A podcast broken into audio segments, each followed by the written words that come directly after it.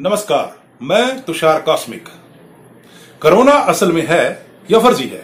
इसे तय करने के दो बहुत ही आसान तरीके बता रहा हूँ। अंग्रेज़ी दवाओं के, वैक्सीन के वर्षों तक ट्रायल होते हैं। फिर कहीं जाके उनको बाज़ार में उतारा जाता है। मैं और मेरे अलावा दुनिया के बहुत से लोग अलग अलग मुल्कों के लोग डॉक्टर पैथोलॉजिस्ट कोरोना को फर्जी बता चुके हैं। या इस सारी कोरोना कथा में छेद ही छेद देखते हैं। एक तरीका है हम जैसों को संतुष्ट करने का।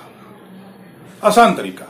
एक एक्सपेरिमेंट मेरे जैसे लोगों में से हज़ार, दो हज़ार लोग ले लिए जाएँ, जो ना मास्क लगाएँगे, न वैक्सीन ठुकवाएँगे। बस योग व्यायाम करेंगे, प्राणायाम करेंगे, फल, सब्ज़ियाँ मेवे खाएँगे, दिन में पेड़ों के नीचे खुली हवा लेंगे, सुबह की धूप लेंगे।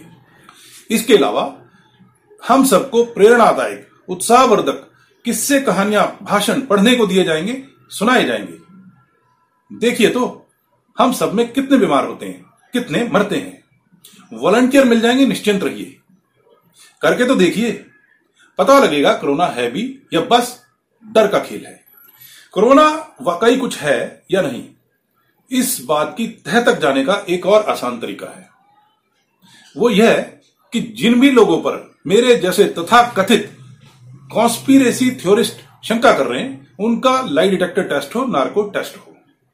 विभिन्न देशों के प्रधानमंत्री, राष्ट्रपतियों का बिल गेट्स का, अमेरिका के स्वास्थ्य मंत्री डॉक्टर फौशी का एलन मिस्क का, इन सब का लाई डिटेक्टर टेस्ट हो नार्को टेस्ट हो। इन टेस्ट से पता लग जाएगा कि ये कोरोना कॉन्स्पिरेसी में इन्वॉल्व हैं या नहीं। इनसे यह भी पूछा जाए कि क्या इन्होंने अपने परिवारों को अपने बच्चों को वैक्सीन लगवाई या नहीं लगवाई और लगवाई तो कौन सी लगवाई? क्या सोच रहे हैं आप? ये नहीं हो सकता। हो सकता है जब आधी दुनिया पर आरटीपीसीआर टेस्ट हो सकता है इन लोगों पर भी narco test lie detector test हो सकता है। पता तो लगे माजरा है क्या असल में? पूरी इंसानियत का सवाल है भाई। कोरोना है या नहीं लेकिन मौतें तो हो रही हैं।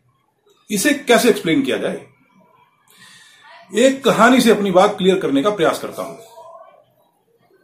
बर्नार्ड शॉ जब कोई साठ साल के आसपास के हुए लंदन छोड़ दिया उन्होंने और कहीं दूर जा बसे गाँव में। क्यों? चूँकि उस गाँव के कब्रिस्तान से गुजरते हुए उन्होंने कब्र के एक पत्थर पर पढ़ा। यहाँ सौ साल की कम उम्र में गुजर जाने वाला व्यक्ति सो रहा है। वो वहीं रुक गए।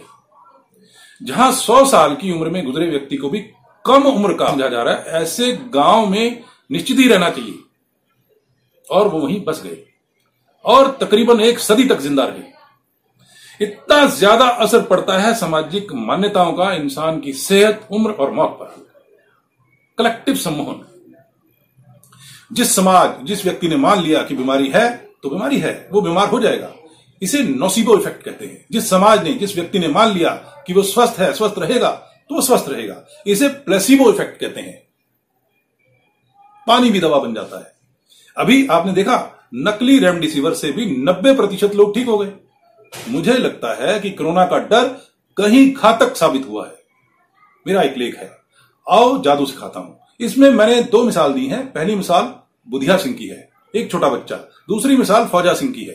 फौजा सिंह सौ साल से ज़्यादा के हैं और मैराथन चैंपियन रहे हैं अपने एज ग्रुप में। ऐसे लोग किसी तरह से समाज ने जो लकीरें थोप रखी हैं, उनसे बच गए। और वो कर गए जो आम इंसान नहीं कर पाता। राइट मेरी समझ यह है कि इंसान की सेहत, उसकी उम्र, उसकी मौत पर उसकी मानसिकता, उसकी मनोस्थिति बहुत ज़्यादा असर डालती है। ये जो मौतें हुई ना, वो कोरोना से हुई या कोरोना के डर से हुई? सवाल है। ये जो मौतें हुई ना, वो कोरोना से हुई या वैसे ही होनी थी, औस्तन होनी थी? सवाल है। आंकड़े हैं क्या हमारे पास सही सही? ध्यान दीजिए, महामारी में भी यदि जनसंख्या बढ़ रही हो तो महामारी को महामारी कहा भी जाए या नहीं? सवाल है। गूगल कीजिए। वर्ल्डोमीटर एक वेबसाइट है, वो जनसंख्या बढ़ती हुई दिखा रही है। लेकिन हो सकता है मौत का आंकड़ा कुछ बड़ा भी हो। आइए, मेरे साथ थोड़ा आगे देखिए। ये जो मौतें हुई, वो कोरोना से हुई या बाकी बीमारियों का इलाज न मिलने से हुई अफरा तफरी से हुई बद इंतजामी से हुई। सवाल है, ध्यान कीजिए, भारत में सरकारी अस्पताल कोई बहुत अच्छे नहीं है। एक ही बेड पर दो दो लोग देखे मैंने। ये जो मौतें हुई, वो तो कोरोना से हुई, या कोरोना के इलाज में गलत सलत इलाज देने से हुई? सवाल है। याद कीजिए, कोरोना के बहुत से तथा कथित इलाज सरकार खुद बंद कर चुकी है। पिछले साल हाइड्रोक्लोरोक्वीन कोरोना की दवा बताई जा रही थी, फिर प्लाज्मा चढ़ाया जा रहा था, फिर रेमडेसिविर दी जा रही थी। अब ये सब दवा कोरोना की दवा नहीं मानी जा रही। इन दवाओं ने कितना नुकसान किया, किसे पता है? यहाँ एक पॉइंट और क्लियर करना चाहता हूँ। जो लोग डॉक्टरों की मौत का हवाला देके कोरोना का अस्तित्व साबित करना चाहते हैं, उन्हें बता दूँ, डॉक्टर भी उन्हीं भ्रमों का शिकार है, जिनका आम आदमी शिकार है। मेरे पास खबर है डॉक्टर की आंत में फंगस हो गया, दिल्ली की किसी डॉक्टर की आंत में। क्योंकि गलत दवा ले ली उन्होंने। कोरोना की गलत दवा। राइट हमारे यहाँ पढ़ाई किस तरह से होती है, सबको पता है। पढ़ाई कोई अनुसंधान करने के लिए, कोई विश्लेषण करने के लिए, कुछ डिस्कवर करने के लिए, कोई इन्वेंशन करने के लिए नहीं होती भाई। पढ़ाई का एकमात्र उद्देश्य डिग्री हासिल करके पैसा कमाना होता है। हमारे डॉक्टरों ने कोरोना के अस्तित्व को समझने के लिए कोई अलग से एक्सपेरिमेंट नहीं किए। वो सिर्फ़ सरकार का कहा मान के काम कर रहे हैं और सरकार डब्ल्यूएचओ का कहना मान के काम कर रही है। एक और पॉइंट है, यदि कोरोना कुछ नहीं है तो लोग ऑक्सीजन के लिए एकाएक क्यों चीख पुकार लगाए हुए थे? मेरा मानना यह है कि लोगों ने ऑक्सीजन अपने से नहीं मांगी। आम जन को कैसे पता कि उसे ऑक्सीजन चाहिए? हाँ, उसे सांस लेने में दिक्कत ज़रूर महसूस हुई होगी।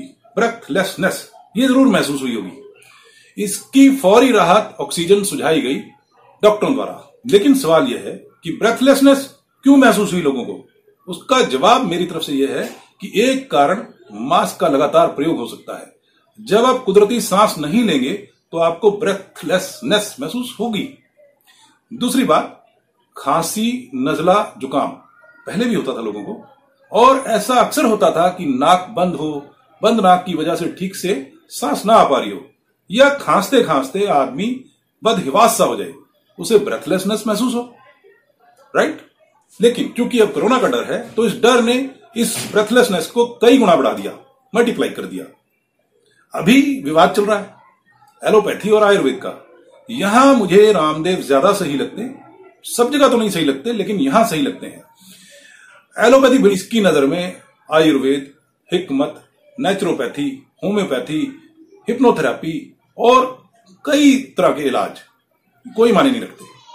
ये तन से शुरू करता है, मन के प्रभाव को इग्नोर कर देता है। जबकि अभी मैंने आपको बताया, इंसान के जीवन मरण में उसकी मानसिकता का बहुत ज़्यादा हाथ होता है। राइट डॉक्टर बस प्रेस्क्रिप्शन लिखता है और आपसे आठ सौ हज़ार रुपए ले लेता है। ये कंसल्टेशन नहीं है। कंसल्टेशन मतलब सलाह। वो कोई सलाह थोड़ी ना देता आपको, वो बस दवा लिख के दे देता है। कैसे लेनी है, यह बता देता है। या फिर थोड़ा बहुत कुछ और। आयुर्वेद।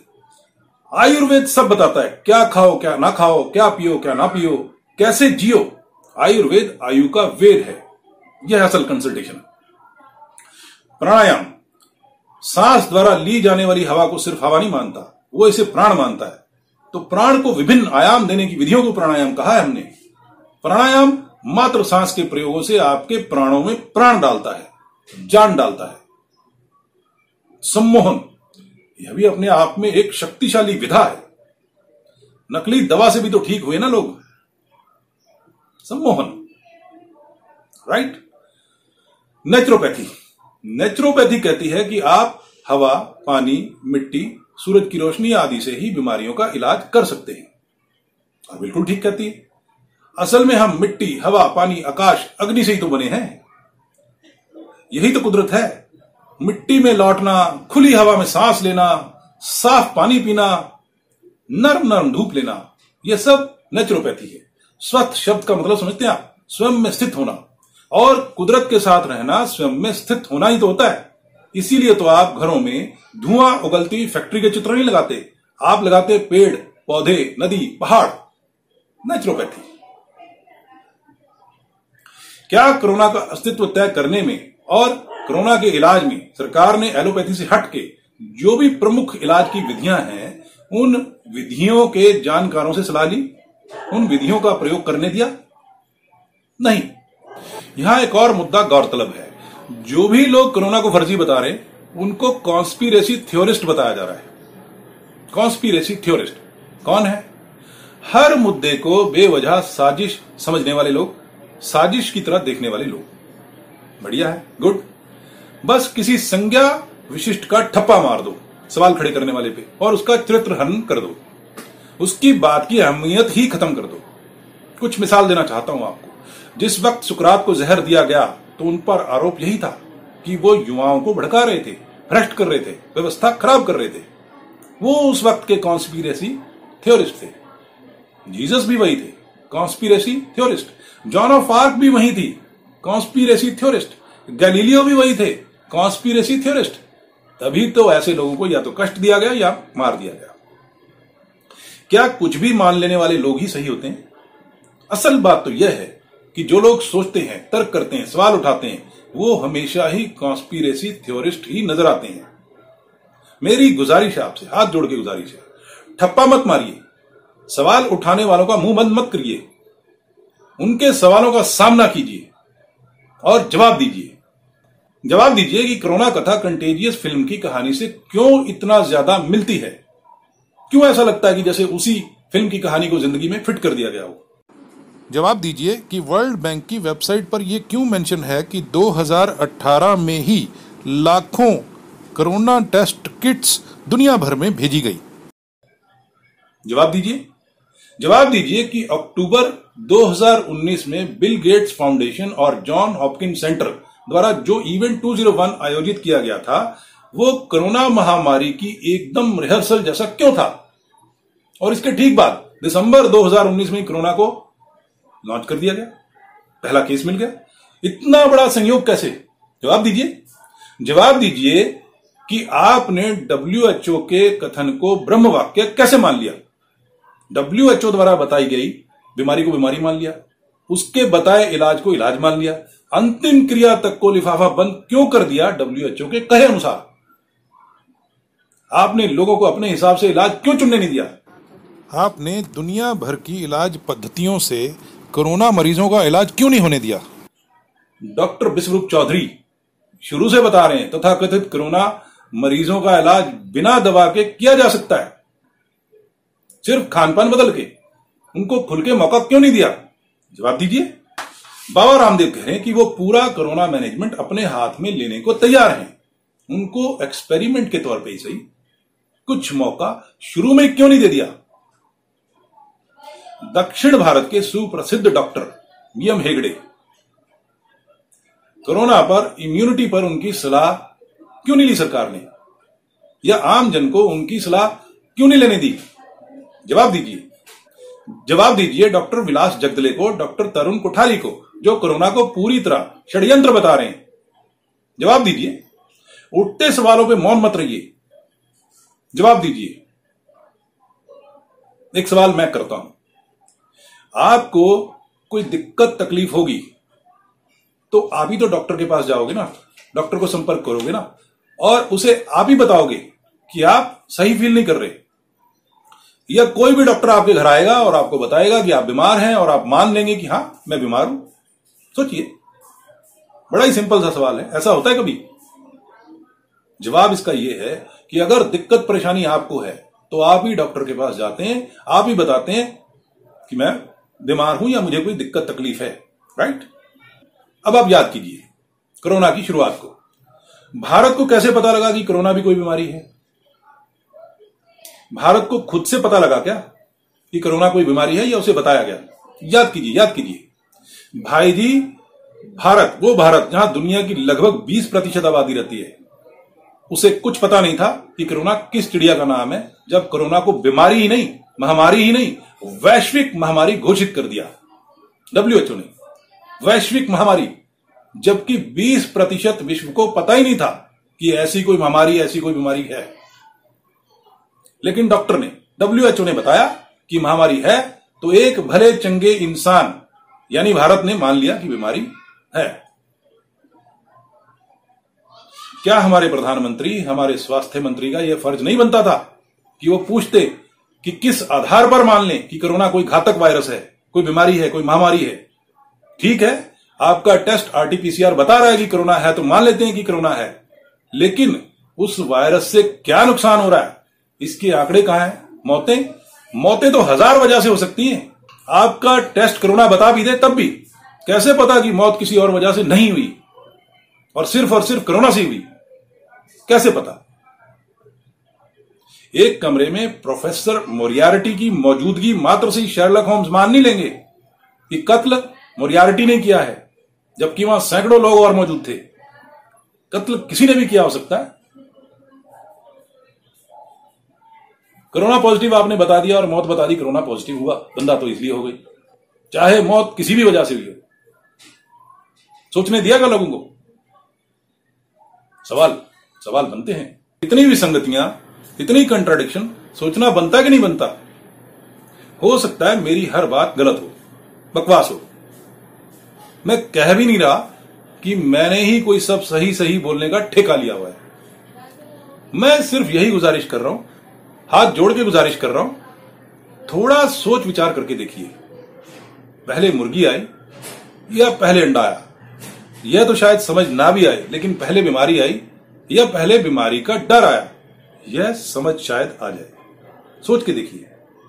शुरू से दुनिया भर में शंकाएँ ज़ाहिर की जा रही हैं कि कोरोना फर्जी है। जल से जुलूस निकल रहे हैं कि कोरोना लॉकडाउन वैक्सीन सब बकवास है। आप यूट्यूब पर प्रोटेस्ट अगेंस्ट कोरोना टाइप कीजिए। आपको दुनिया भर के लोग सड़कों पर कोरोना कथा का विरोध करते हुए मिल जाएँगे। शुरू से कहा जा रहा है कि कोरोना कथा में बिल गेट्स का हाथ है। अभी पीछे गेट्स ने भारत में बनी वैक्सीन का विरोध भी किया। अब सुना है कि डब्ल्यूएचओ भी भारतीय वैक्सीन को मान्यता नहीं दे रहा, कोवैक्सीन को। अब आईएमएफ कह रहा है कि भारत एक अरब वैक्सीन का ऑर्डर दे आईएमएफ अंतर्राष्ट्रीय मुद्रा कोष। वो ये कह रहा है कि भारत को एक अरब वैक्सीन का ऑर्डर देना चाहिए आईएमएफ मतलब ऐसी संस्था जिसका मेडिकल वर्ल्ड से सीधे सीधे कोई नाता नहीं है। वो तय करना चाहती है कि भारत को कितनी वैक्सीन खरीदनी चाहिए। मतलब वैक्सीन लेनी है या नहीं लेनी है, कितनी लेनी है, ये भारत तय नहीं करेगा। आईएमएफ तय करेगी। और वैक्सीन भी उन कंपनियों की जो ज़िम्मेदारी नहीं लेना चाहती कि उनकी वैक्सीन से कोई मरेगा या बचेगा। क्या है ये सब? पिक्चर साफ़ है। सारे फसाद में वैक्सीन बेचने का एजेंडा भी है। थोड़ी सी अकल लगाएँगे, बात समझ में आ जाएगी। मैं एक आम आदमी। मैंने थोड़ी रिसर्च की थी पिछले साल और मुझे कोरोना कथा में तमाम छेद दिखाई देने लग गए थे। बहुत से देशी विदेशी लोग कोरोना कथा पर अपनी शंकाएँ ज़ाहिर कर रहे थे। पिछले साल भी कर रहे थे। Doctor Andrews Kaufman, doctor Rashid Buttar, David Icke, doctor Vilas Jagdale doctor Vishwaroop Chaudhary, ये सब लोग इनके कई कई वीडियो इंटरनेट पर तैर रहे थे, लेकिन भारत ने अपनी तरफ़ से कोई क्रॉस चेकिंग नहीं की। सब उलटफेर सामने दिख रहे हैं। डब्ल्यूएचओ ने बोला, तीसरी लहर में बच्चे मर सकते हैं। हमने मान लिया? अबे, दुश्मन कभी बता के आता है कि वो किस पे अटैक करेगा? वो भी वायरस मतलब वायरस ना हुआ, कोई दोस्त हुआ, जो सारा प्लान पहले बता के आएगा कि अगला कदम क्या होगा उसका। ये आपको प्लान नहीं नज़र आता। पेंडेमिक नहीं है भाई प्लैंडेमिक है स्कैमडेमिक है, थोड़ा सोच के देखो। अब कहा जा रहा है कि ऐसी कितनी लहरें आ सकती हैं। पीढ़ियों तक कोरोना रहेगा। लेकिन पीढ़ियाँ बचेंगी तब ना। लोग तो बेरोजगारी से, घबराहट से, गरीबी से, भूखमरी से पहले ही मर जाएँगे। यदि यही सब चलता रहा तो। आगे आने वाली लहरें किसे मारेंगी? लाशों को? मरे हुए लोगों को मारेंगी? और कहा यह जा रहा है कि वैक्सीन ही कोरोना को रोक सकती है। गुड। लेकिन हो तो यह रहा है कि जिन लोगों ने दो दो वैक्सीन ली, वो भी मर गए। और वैक्सीन के नतीजे ज़रूरी थोड़ा ना है तुरंत आ जाए। वर्षों लग सकते कैसे इतना पक्का हुआ जा सकता है वैक्सीन के प्रति? भारत ने डेढ़ साल में यह भी नहीं देखा कि कहीं ऐसा तो नहीं कि कोरोना के आंकड़े जानबूझ के बढ़ाए जा रहे हो। मैंने पढ़ा पीछे कि इलाहाबाद हाईकोर्ट ने बोला, जो सर्दी जुकाम से मरे, उनका अगर टेस्ट का रिज़ल्ट नहीं भी आया तो भी उनको कोरोना लिस्ट में डाल दिया जाए। और सब इसी तरह से किया हुआ लग भी रहा है। क्योंकि अब बाकी बीमारियों से जो लोग मरते थे, वो आंकड़े कितने भाई? कोई स्पष्टीकरण है क्या इस पॉइंट पे? अब मैं पढ़ रहा था अखबार तो लिखा है कि ऐसी वैक्सीन इंपोर्ट की जाने वाली है जो बिना ट्रायल के सीधे ही भारतीयों को लगवाई जाएगी। गुड लेकिन मैंने तो यह पढ़ा था कि 10-10, 15-15 साल लग जाते हैं किसी वैक्सीन को बाज़ार में उतारने में। क्योंकि बड़ी माइन्यूटली स्टडी किया जाता है कि कहीं वैक्सीन से कोई एडवर्स इफ़ेक्ट तो नहीं हो रहे। मैंने तो यह भी पढ़ा था कि फाइजर कंपनी का भारत से जो अनुबंध होने जा रहा था वैक्सीन के लिए उसमें पेच बस इंडेमनिटी क्लॉज का था। इंडेमनिटी क्लॉज समझते हैं आप? यानी वैक्सीन से कोई मर जाए बीमार हो जाए तो फाइजर क्या हर्जा खर्चा देगी? देगी भी या नहीं देगी? मैंने तो यह भी पढ़ा था कि कोवैक्सीन बनाने वाले अदार पूनावाला लंदन चले गए। और उनके पिता भी वहीं चले गए। हो सकता वैसे ही गए लेकिन मुझे शंका है। वो इसलिए भी गए हो सकते हैं कि वैक्सीन से कोई अनिष्ट हो तो सीधे ही एकदम से पकड़ में ना आ जाए। शंका है मुझे? ज़रूरी नहीं मेरी शंका सही है। गलत भी हो सकती है। आज आपके बहुत से सिविल राइट खत्म है। आप ठीक से कमा नहीं सकते। आप सांस नहीं ले सकते। आप अपने यार, दोस्त, रिश्तेदार से मिल नहीं सकते। खुलकर शादी ब्याह नहीं कर सकते। ऐसे में भी अगर आप नहीं सोचते तो कब सोचेंगे? सोचिए। मेरी किसी भी बात पर विश्वास मत कीजिएगा। सब बकवास हो सकती है, लेकिन सोचिए तो सही। सोचिए। जैसे जेम्स वॉट ने भाप से पतीली के ढक्कन को उठते देख के स्टीम इंजन बना दिया, जैसे न्यूटन ने गिरते हुए सेब को देख के ग्रेविटी को डिस्कवर कर दिया। सोचिए, तर्कशीलता से सोचिए। सोचिए फैक्ट्स और आंकड़ों को ध्यान में रखते हुए सोचिए। सोचिए क्रिटिकल ढंग से सोचिए। फाइव डी स्टीरियोग्राम्स एक खास तरह के चित्र होते हैं। चित्र में ही चित्र छिपा होता है। बड़े ध्यान से देखने पर छिपा चित्र बाहर आने लगता है, दिखने लगता है। प्रयास कीजिए। छिपा चित्र देखने का प्रयास कीजिए। बचपन में आपने छोटे छोटे छोटे छोटे डॉट्स को जोड़ा होगा और जोड़ते ही एक चित्र उभर आया। याद कीजिए, हम सबने यह खेल खेला होगा। अब फिर जोड़िए। अलग अलग सूचनाओं को जोड़िए। जोड़ के देखिए, चित्र उभरने शुरू हो जाएँगे। कनेक्टिंग द डॉट्स कहते हैं इसे। सोचने के तरीके हैं। सोच के देखिए। मेरा पूरा ज़ोर है, आप सोचिए, विचार करें। मेरी बात को मानिए मत, गलत हो सकती है। लेकिन आप सोचिए। राइट नमस्कार थैंक यू